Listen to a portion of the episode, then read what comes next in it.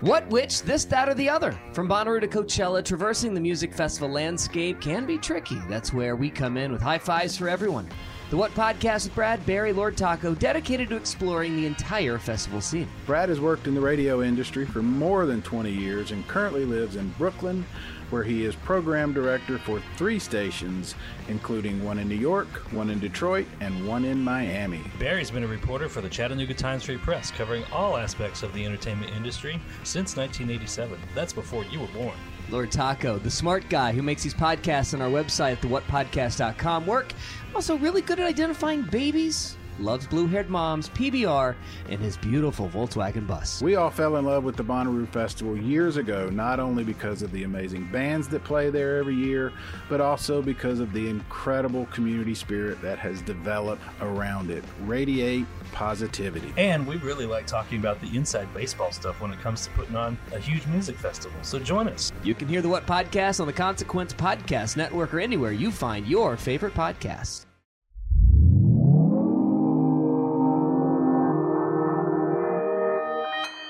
Consequence Podcast Network.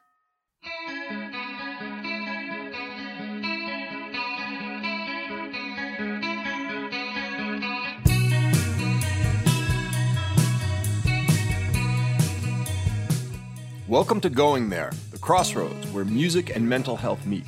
This season of Going There is brought to you by the fine folks at the Janssen Pharmaceutical Companies of Johnson & Johnson, who never stop working to create a future where disease is a thing of the past.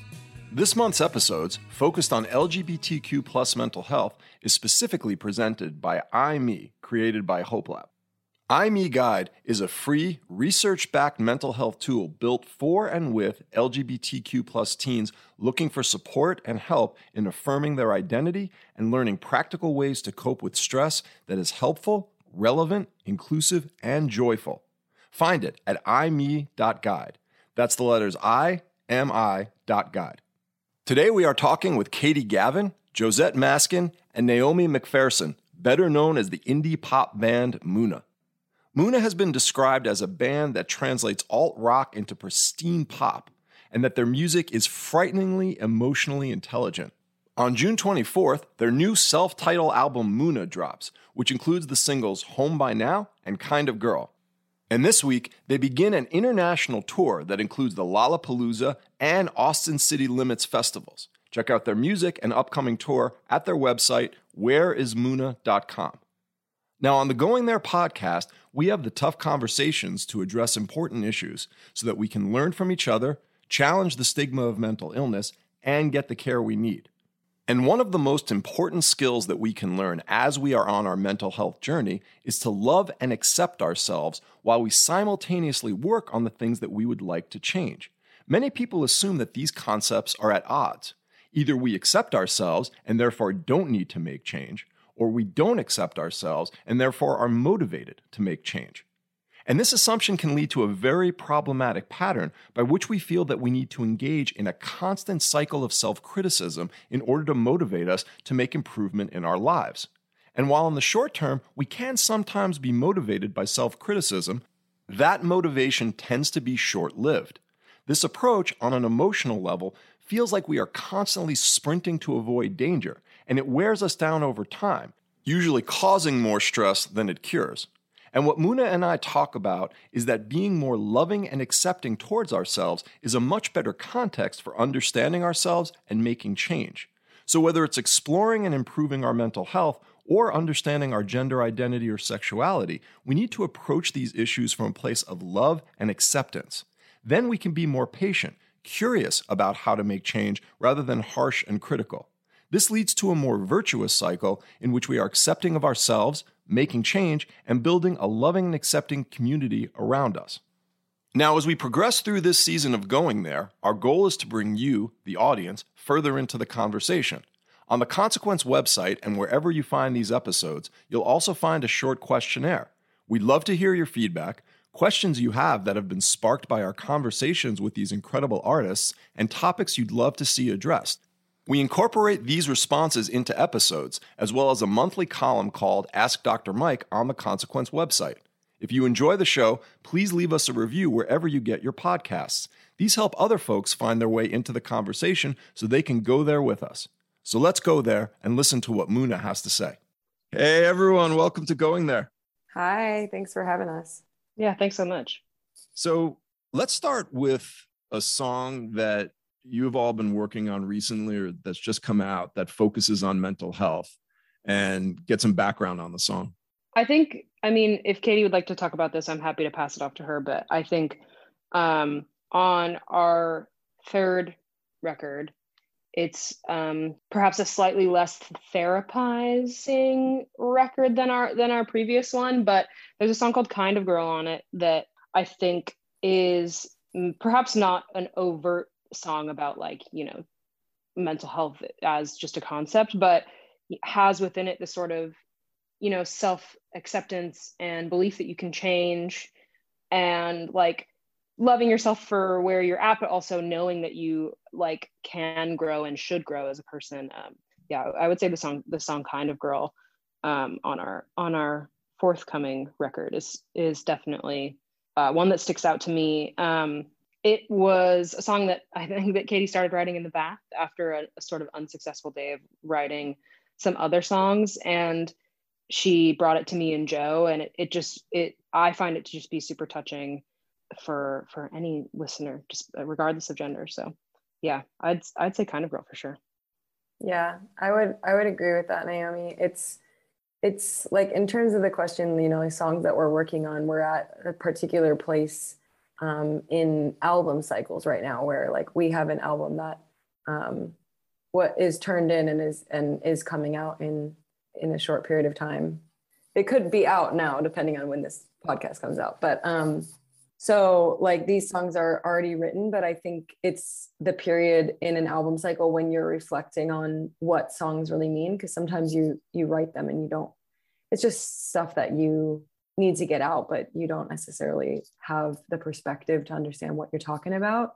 But yeah, I write the lyrics for most of our songs and I think kind of girl is a song that I'm very proud to have written and it it has a lot in it that I think is about like my journey of healing and, and self-acceptance and and um yeah my journey with mental health I, I think like there's the first verse is like I'm the kind of girl who like takes things too far and who wants things that she can't get. And like just being very familiar with like the patterns in my life that have caused me a lot of pain.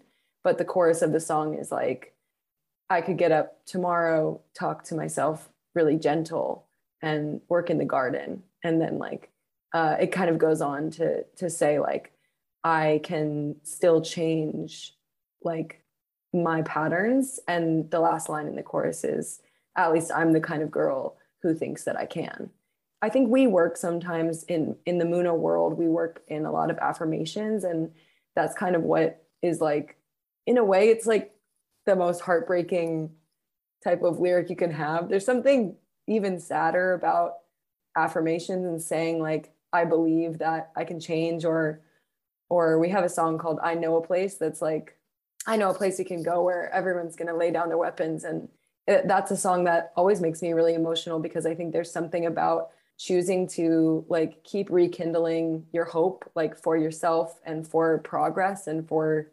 humanity like that also requires you to like grieve um you know like your actual experience of life which often falls way short of that. Um but yeah like i, I think that i have i as a lyricist i need to write a lot in affirmations. And then the last thing i, I would say about that song kind of girl and like mental health the the second verse there's like a, a line that goes like i'm i'm the kind of girl who owns up to all of my faults who's learning to laugh at them all like i'm not a problem to solve. And i think that it just embodies like i thought that making progress with my mental health and my recovery was going to look like um, all my faults like being taken away over time and like just becoming more perfect. But it actually looks a lot more like just having a gentler relationship like with my humanity and being able to um, instead of like beat myself up when i'm not perfect like have a giggle about it and like um, have some and obviously i cannot do that all the time but um, i think it's like those lyrics definitely come from a very like hard earned life experience of like okay some of these struggles and like my intense emotions like are going to be with me for my whole life but it's like not seeing it as something that i have to fix about myself and just being really really as compassionate as i can be with myself and and letting the people who love me like continue to love me like throughout all that stuff so yeah i guess that song like really super is about mental health haha Ha. you know one of the things that you're talking about is a very difficult paradox for a lot of people because most people think that either you hate yourself and that motivates you to change or you accept yourself and that motivates you to kind of stay in the same place. And I think that one of the big fears that a lot of people have about accepting themselves or loving themselves is that they're going to lose that motivation to make change. But I think it's now become more of an accepted lore in, in psychology, at least, that you really need to have both in order to move forward. And so I'm kind of curious just for you guys how you're able to kind of have both practices like a practice of acceptance and a practice of change i think that is that's so interesting i'm sure we'll all have something to say about that but i, I think like what what you're getting at is sort of like a general worldview that i think all of us are are trying to get more used to and it is just like seeking out less binary thinking and trying to you know maybe interrogate the reasons that you're seeking change in your life. I think a lot of people feel that maybe they have to change aspects of themselves to be more like um, perhaps like more productive members of society and to be able to do be more efficient and like do better work. And ultimately like that is just servicing capitalism. I'll always bring it back to, to, to capitalism. But yeah i think like i think it it does just take like time and allowing yourself to grow up and like age to sort of understand that like understand the the power of less binary thinking and that you can um, hold two truths at once i think that's ultimately like a very queer sort of uh, thought as well i'm being very like um, I feel like I'm being a bit wooey. So if anyone else has some, a more like concrete thought to add to that, but it, it definitely resonates as like something that feels part of the like group, the the global consciousness shift at the moment. Yeah, I would just say that for me, and also just like we've been doing a lot of, you know, we're we're starting this new album campaign and we've been doing a lot of reflection on the other records that we have made and I think as a band, all of our music has always been, it, it's always very personal and it's always mental health is always such like a big focus just because of who we are as people. Um, but I would say like the thing that I noticed about each of us and that is also just like exemplified in that song and in the joy that is in our new record is that you know I think with just growing up and also spending a lot of time in self-reflection that you you learn that you know life always will have these ups and downs and pain pain isn't something that can just be subtracted. Pain is something that continues to like ebb and flow and i think it's just about how you you treat yourself and how gently you know you allow yourself to like hold on to pain. And I think just through growing up more than anything else, we have been able to treat that pain differently and which just allows us to treat ourselves differently and not expect anything to go away, but maybe to not be gripping ourselves so tightly and just to have a little bit less of a chokehold on our expectations for, I don't know, I, I just think you the more I age, the more I realize like I'm just not gripping it so tightly. But I'm also like, you know, seeing a therapist and medicated and XY, you know, all, all that kind of stuff. Yeah, I I think like with regards to what Naomi and Joe said and to your question, like part of what when I think about like having a gentler relationship with myself and like leaning more into self acceptance, I think in the past, like something that was scary about that was maybe this belief system of like my self criticism and my kind of harsh relationship with myself was I thought that that was what was behind my success. Like, oh, I'm like really hard on myself and that's why I've I achieve things because I'm pushing myself and I won't stop until, you know, I have something to show for it. And I think that that's like a very common like myth um, in our society. And I do think it's a myth. I'm a probably unsurprisingly a, a Brene Brown girly myself. And um, I remember being like absolutely shook at one of her talks that was kind of about that concept of like using like self-criticism as a driver and how that can produce like work that is consistently good but what it can't produce is work that is great and it's kind of funny because like my like pro- productivity addict like that that was what interested me. I was like oh cool. I want to learn how to make something great and not just good. But um but i think that like i'm really interested in that paradox of like if you can be willing to be gentle with yourself and take care of yourself and nurture yourself and not always be pushing yourself it's like that actually is what makes room for you to hear the voices within you that like want to express something that is like that probably has the most power in it to like really do all the things that I'll speak for myself like that's probably my way of like actually getting to the place where I can say things that yeah have the most power in them and have have the most ability to like change the fucking world which is what I want to do. But it's just ironic that like I have to let go of uh, being hard on myself and being so obsessed with like, yeah, productivity and like always showing up and being the good girl to get the the thing that I actually want. You know, and there's something I, I think Naomi was it you said you didn't want to get too wooey. Yeah, I mean okay. we we're Angelenos, so I think yeah. we can we can go woo. We're we're, we're gonna yeah, yeah on on the podcast we embrace woo, so we're gonna we're gonna we're gonna double down on the woo here but but to bring in i think something that josette said as well this concept of of pain and, bringing naomi the thing you said about about non-binary thinking.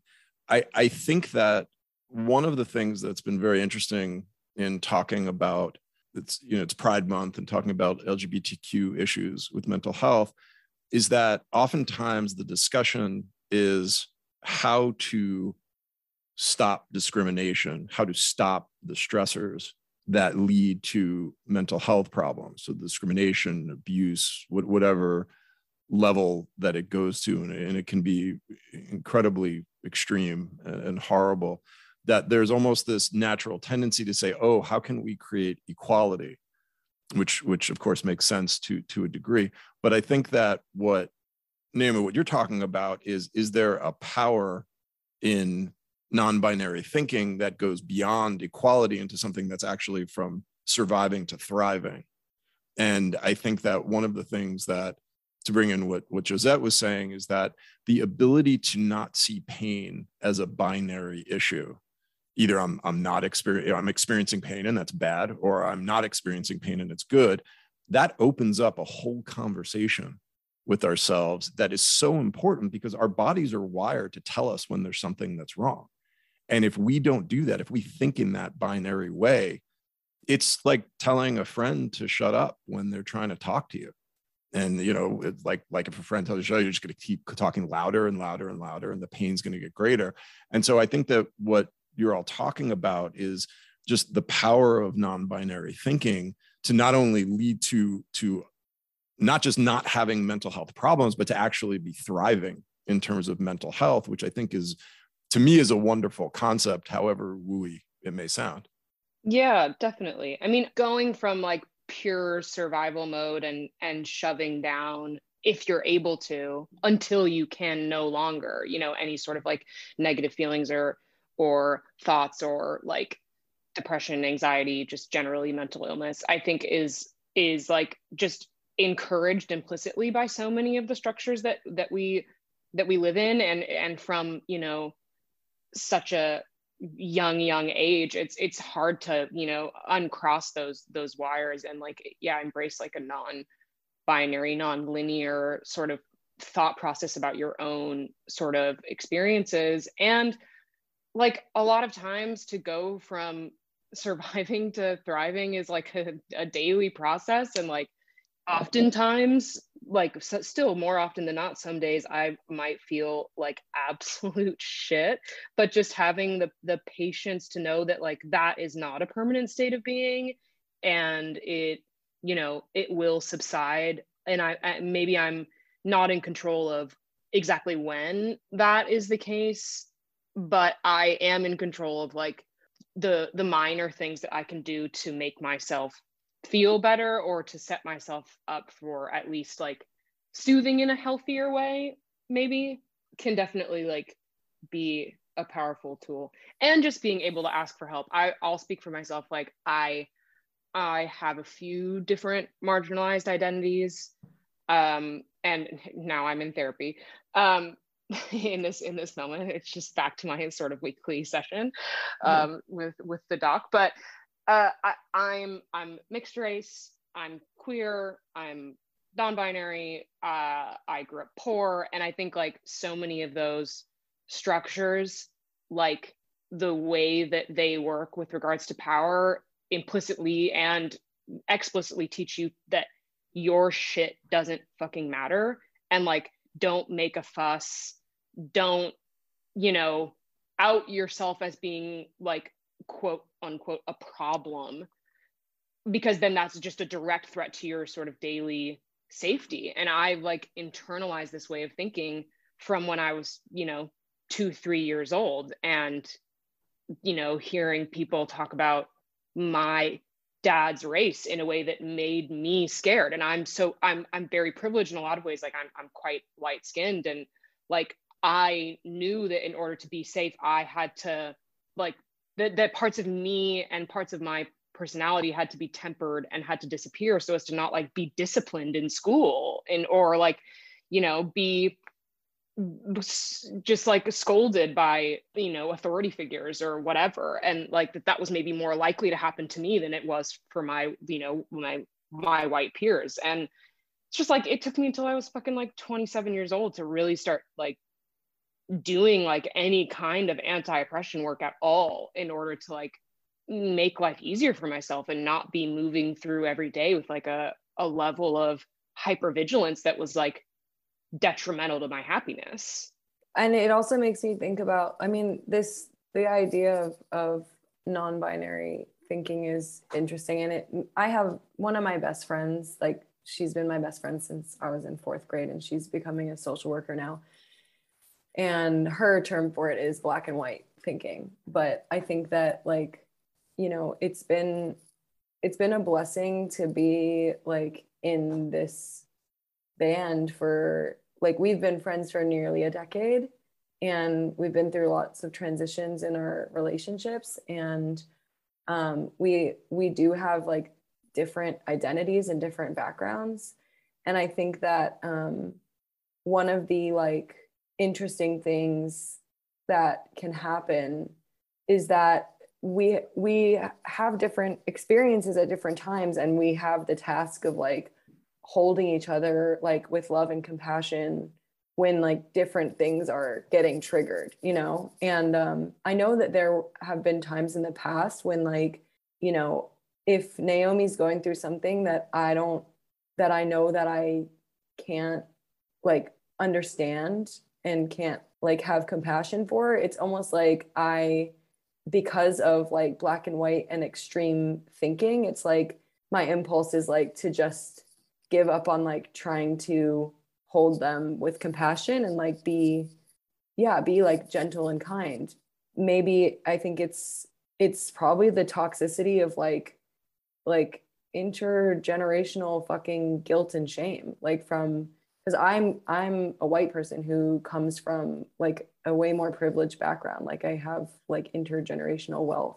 And I think that it's also helpful to acknowledge like the the grief and sadness of like this is so fucking woo, but like the grief and sadness of like the just intergenerational like trauma uh, and trauma that was like inflicted upon other people by like my family and stuff like that but even being able to to think about it in in a way of like i am responsible for like feeling like that grief but it's not like i am like reality is more complicated than you know certain humans being like 100% villains and certain humans being 100% victims it's like we have to i don't think i'm making any sense at this point but it's like i'm trying to articulate something about like guilt and shame sometimes just like taking you away from connection because it's just really uncomfortable to sit with something that um, you actually can't categorize and sit with like intergenerational pain that you don't know how to do anything about. Well i think i think kay one of the things that you're talking about if and tell me if i'm wrong or Naomi if i'm if i'm mis- misinterpreting what you were saying also that i think that a lot of these ideas are are great but one of the things that happens is that when there is in some cases extreme risk you know poverty brings extreme, in some cases, deadly risk. You know, racism does. You know, when people are at risk, I think one of the most difficult things is how do I know whether I, I, I can be extreme or I should be extreme? Because the stakes are much higher. And I think that's one of the things that interferes with people being able to develop a more healthy sense of themselves and, and a healthier sense of their, their physical and emotional well-being is because if you're perpetually in a state of trauma because of what might happen to you because of just who you are authentically it's very very hard to settle into some of these things. And kate i think what you're talking about is when there's something even that's just overwhelming emotionally whether it's shame or guilt you know you, you want so badly to, to help somebody it, it can lead to like you said that all or none thinking where you just feel kind of kind of shut down and not sure what to do. I mean i think that not to this is maybe changing the subject maybe not but i think that's why it's just so dangerous about what is going on right now um, politically in so many states where like the don't say gay bill and all these um, transphobic bills like just all over the country when the world is telling you that you are not to be loved because of who you are. I don't know. It's just so scary. But I do think that's why so many queer people in general, like, and I think us included, like, I, I feel like we've all had multiple coming outs because of also just like internalized homophobia and and shame. Like it, it takes so much longer to figure out who you are because there are so many signals in society that are just telling you that you are not good enough. And i, I don't know. I, I, I think it just is maybe why also as a band like we are so interested in mental health and um, trying to understand ourselves more just because we've had no choice but to like look at it more.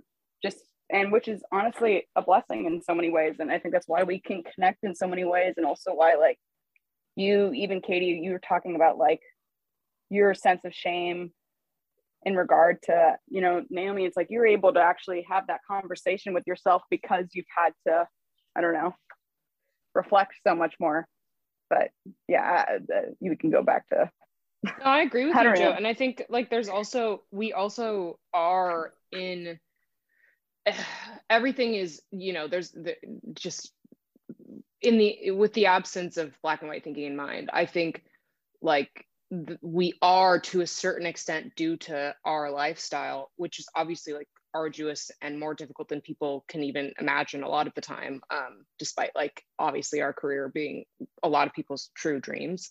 It does in one of the positive aspects of it is that it does allow time to you know to foster an environment in which you can process maybe more frequently or at more leisure than you know say someone who's like working a 9 to 5 and never gets a vacation. Like i think we we are so lucky in that way that like we have careers that enable us to you know sort of take care of ourselves in that way.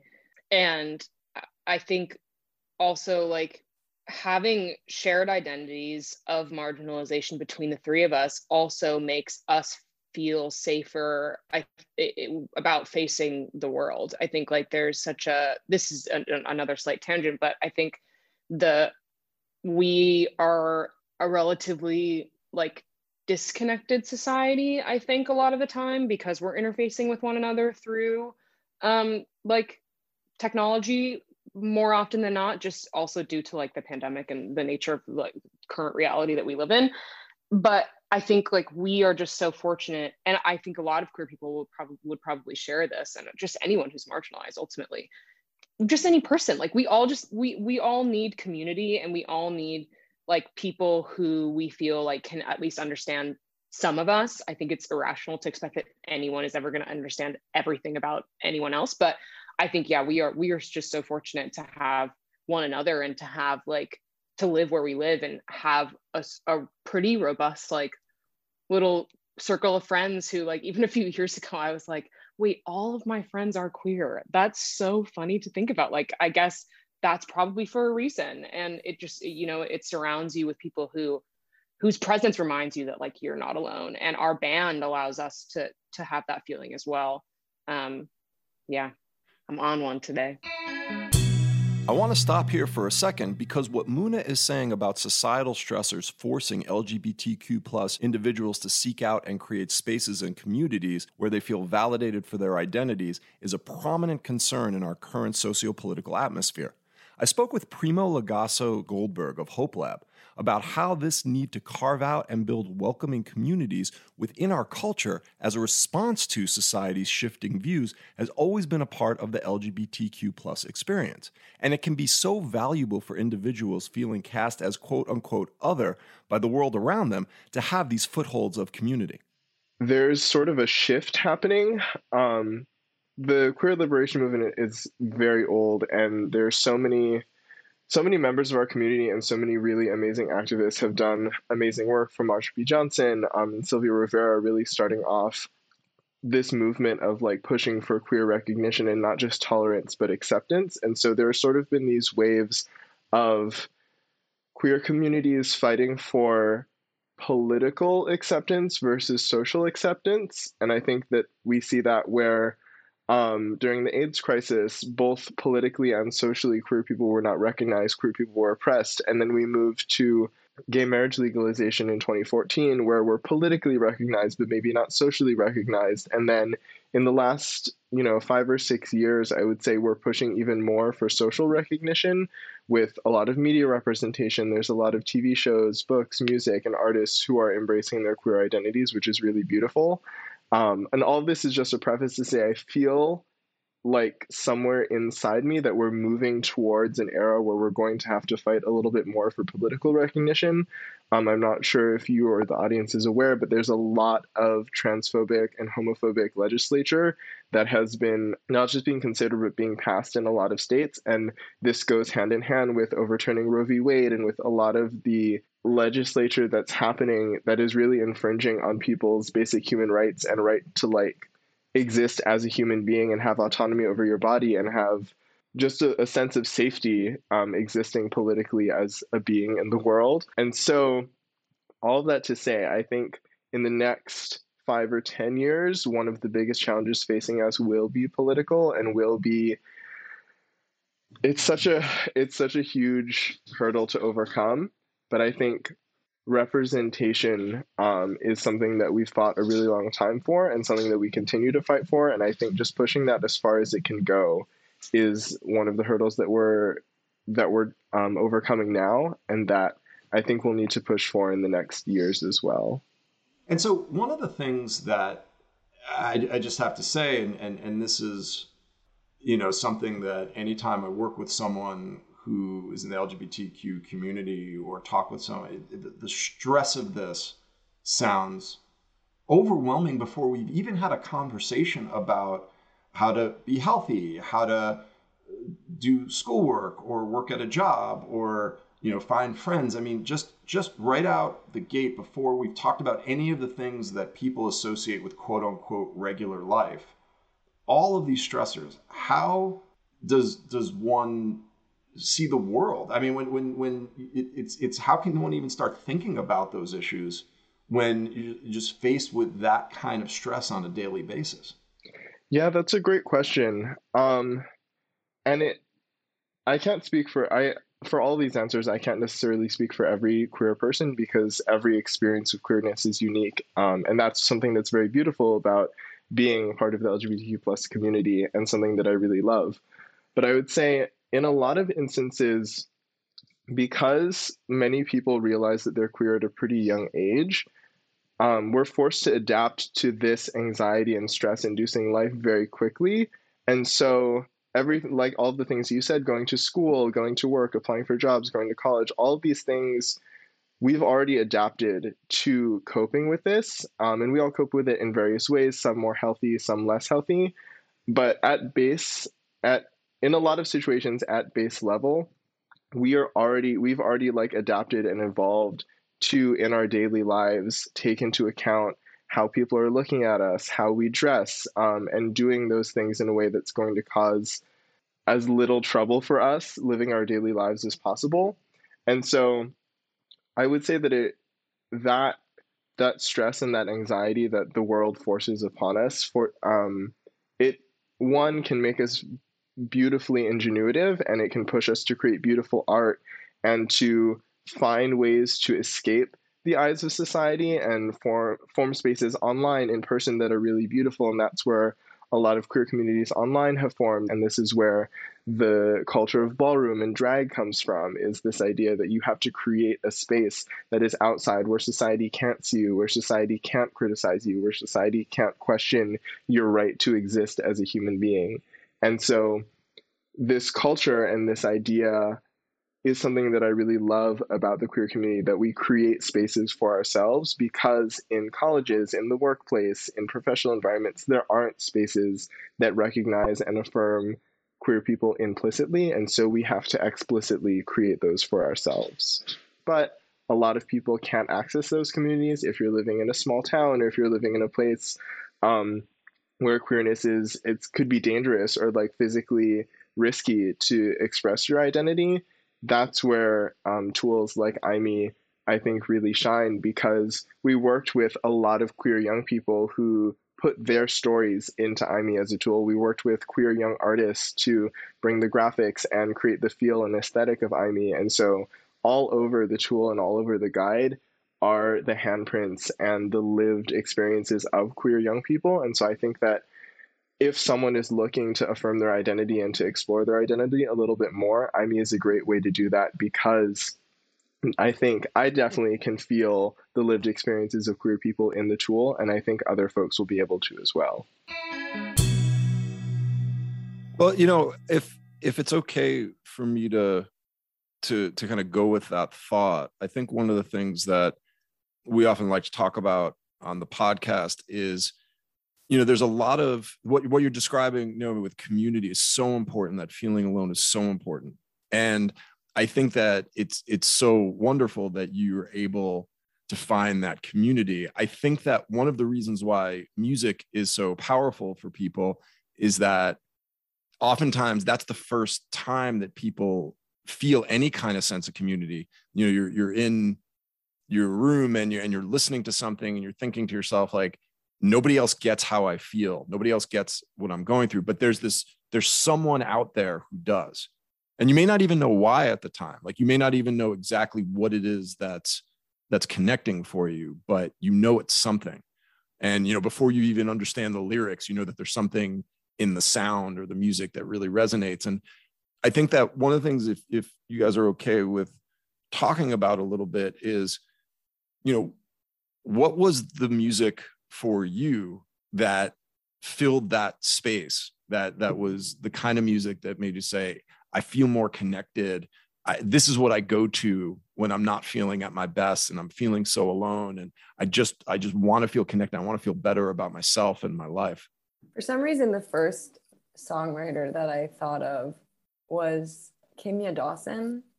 That was like my, you know, early adolescent. Um, it's so funny because like when I look back, I didn't come out of the closet until my early 20s, but like so much about the art that I took in in adolescence, I'm like, that was so gay. But um, Dawson had just a way of writing, and I got to see them. Uh, I don't know what their pronouns are, so I'm just going to be gender neutral. In, in a concert in Chicago when I was a teenager and like drove down there with my best friend. And um, I remember her song, I Like Giants, and the chorus lyrics are, I like giants, especially girl giants, because all girls feel too big sometimes, regardless of their size.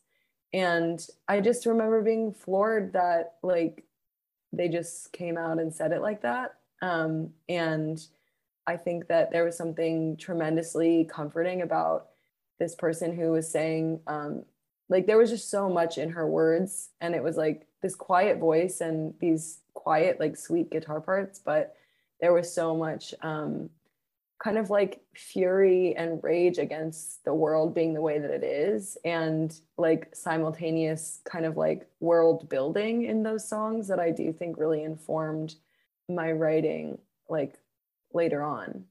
So yeah that was that was just the first person that that popped into my head yeah I, I you know the thing it's so funny because we consume music all so differently. I'm such a sound person but the one thing i do want to add before i answer the question was you know that feeling that you uh, talked about where of feeling understood like in the songs. I mean i think i mean that's the number one reason why i wanted to be in this band and to make pop music was Katie showed me a song that she wrote called Loudspeaker that is on our first record. And the first time I heard that song, I was like, oh my God, someone's going to hear the lyrics to this song and feel understood in a way that, you know, I, I, I'm from Los Angeles and I, I've lived such like a privileged experience. And like the older I've gotten, I have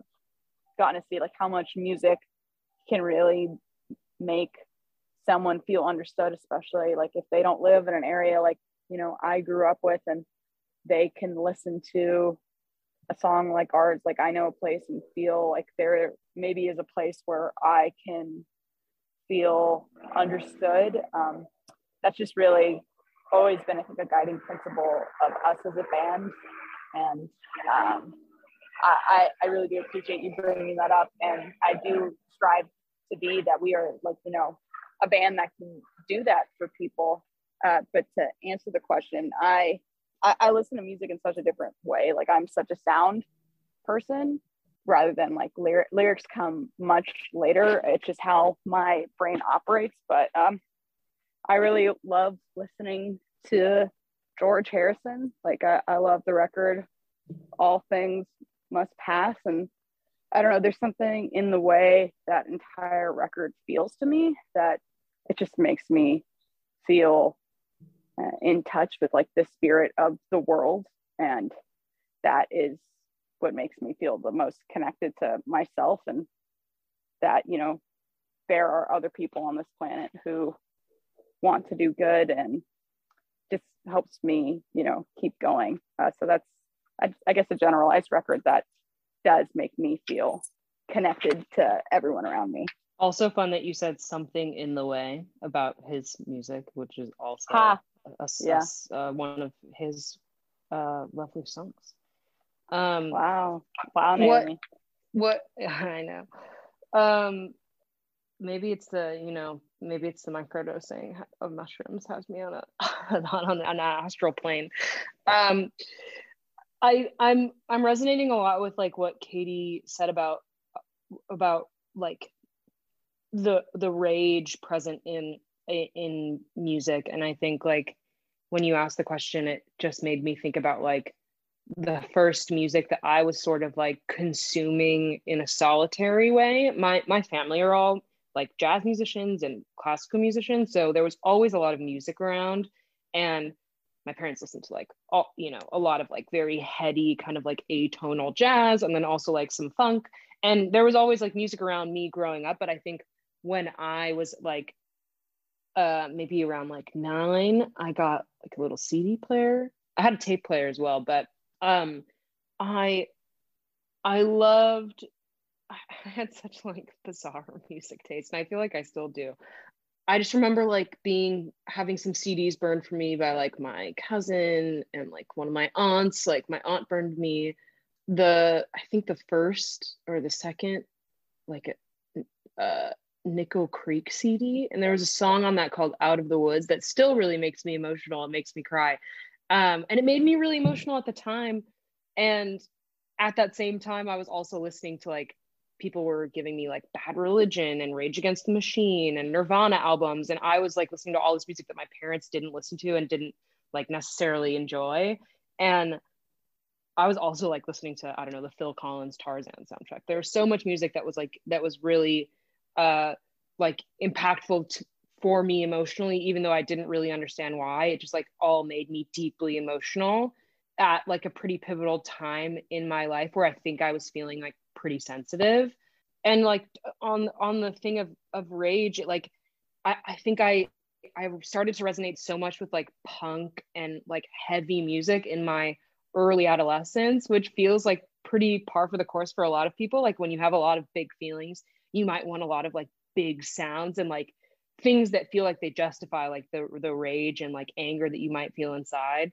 I was also like a bit of a political kid so i i was i my family were all very like leftist. So i was very upset about like you know like the war in iraq and like the war in afghanistan. So i was i was just a little bit pissed about a lot of different things. And i think like that rage was actually really useful. It uh it, reminds me of this documentary that i watched in college called um the brink of summer's end. And it's about this like aids activist and writer paul monette like his his life. And one of the his like very famous quotes from that movie about i think you know the the the the fight against AIDS um, in the queer community at the time. He said, um, "Go without hate, but not without rage. Heal the world." And like I feel like that is just like I I always come back to that as like being a guiding principle for like how you should, you know, be in the world. Like it is okay to feel rage. It's natural. Like we live in times that require rage, but but you can't you know you can't let that make you hateful.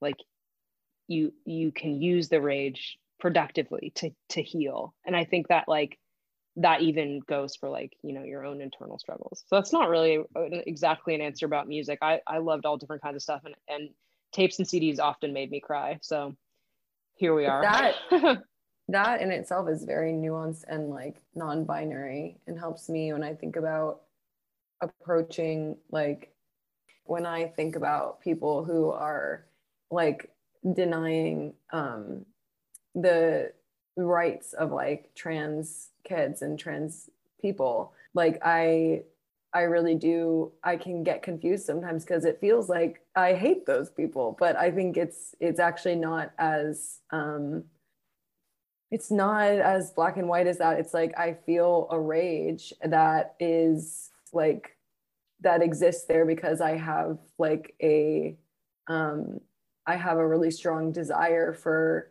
for justice and for people to be to have the right to live the life that they want to live. And but at the same time it's like that's different than I can also see that like these people who are enacting like these forms of violence like I understand that they probably have their own like wounds that are that are you know motivating like these just toxic cycles to continue to be carried out so it's like um it's a good reminder that like you can feel rage towards um like a pattern or a person or an institution um but still hold some type of like radical love for them in your heart and i feel like that's it's kind of confusing right now like how to move about that because things are so polarized um so. yeah and it it's and it's I think that you know when when you do when I I should say when I do clinical work, it's easier for me to be in that space because I I've seen so many times that there are people who are hateful or angry and it does come from a place of pain or it does come from a place of trauma. And in some ways it's easier to kind of sit back and be like hey there's there's a loving accepting world. This goes back to what naomi was saying before about non-binary thinking. Like there's there's a there's a world out there where being more open can feel good. And when i hear people being hateful or being more all or none i i i think at this point i don't instinctively think like oh that's horrible. It's more like i feel like oh man i i, I know it's so much better on the other side. But that's in the context of me as a as a therapist trying to help. And i'm not under threat at that moment. At least i don't feel yeah. threatened but right. if but but as soon as something happens that feels more threatening either immediately or existentially or it's it's harder i think to what you described it's harder to stay in that loving place um, and it, it eats you up because you sort of you sort of think to yourself it's like well I'm saying I'm a loving person. I'm saying I'm an open person. I want people to be more loving and open, but I am so mad. I'm so angry right now. And it's like, how does that go together? I think it's something that Josette said about pain right from the beginning. And I, I would put anger right in that category is that, you know, I think that that it's okay to to be angry and feel like you're still a loving person. It's okay to to to come up against things where where where you have more binary thinking but still think of yourself as an open-minded person you know it's it's doesn't mean that that is the, the final answer that we want but it, it, if we're not compassionate with ourselves with not understanding it just shuts a conversation down. And but man is it hard especially under threat. Yeah this is some high level stuff for sure. This is some woo woo stuff. Yeah. Or wooey stuff i should say. So there it is Muna talking about how stressors that limit our ability to explore and develop our identity in an open and accepting way can be damaging to our mental health and well being. There is so much to take away from the conversation with Muna. One of the things I wanted to talk about is the concept of all or none thinking. As human beings, we often naturally categorize the world into absolutes as a way of understanding ourselves and the world around us. And it may feel easier and even comforting in some ways to keep the way we view the world very absolute and simple. The problem is that oftentimes these binary all or none definitions do not accurately reflect our experience. It's easy to label ourselves or others as either mentally ill or mentally healthy, straight or gay, male or female. For some, these more binary labels feel more authentic. And that's okay if there's freedom to consider all possible ways of understanding ourselves, our mental health, and our identity. Our mental health can be more complicated than that when there are times when we feel better and other times when we feel worse, even in a short period of time. Some of us feel that our sexuality or gender is more fluid. And for those of us who don't see health or identity as all or none or binary, feeling forced to apply binary all or none labels can feel limiting and oppressive.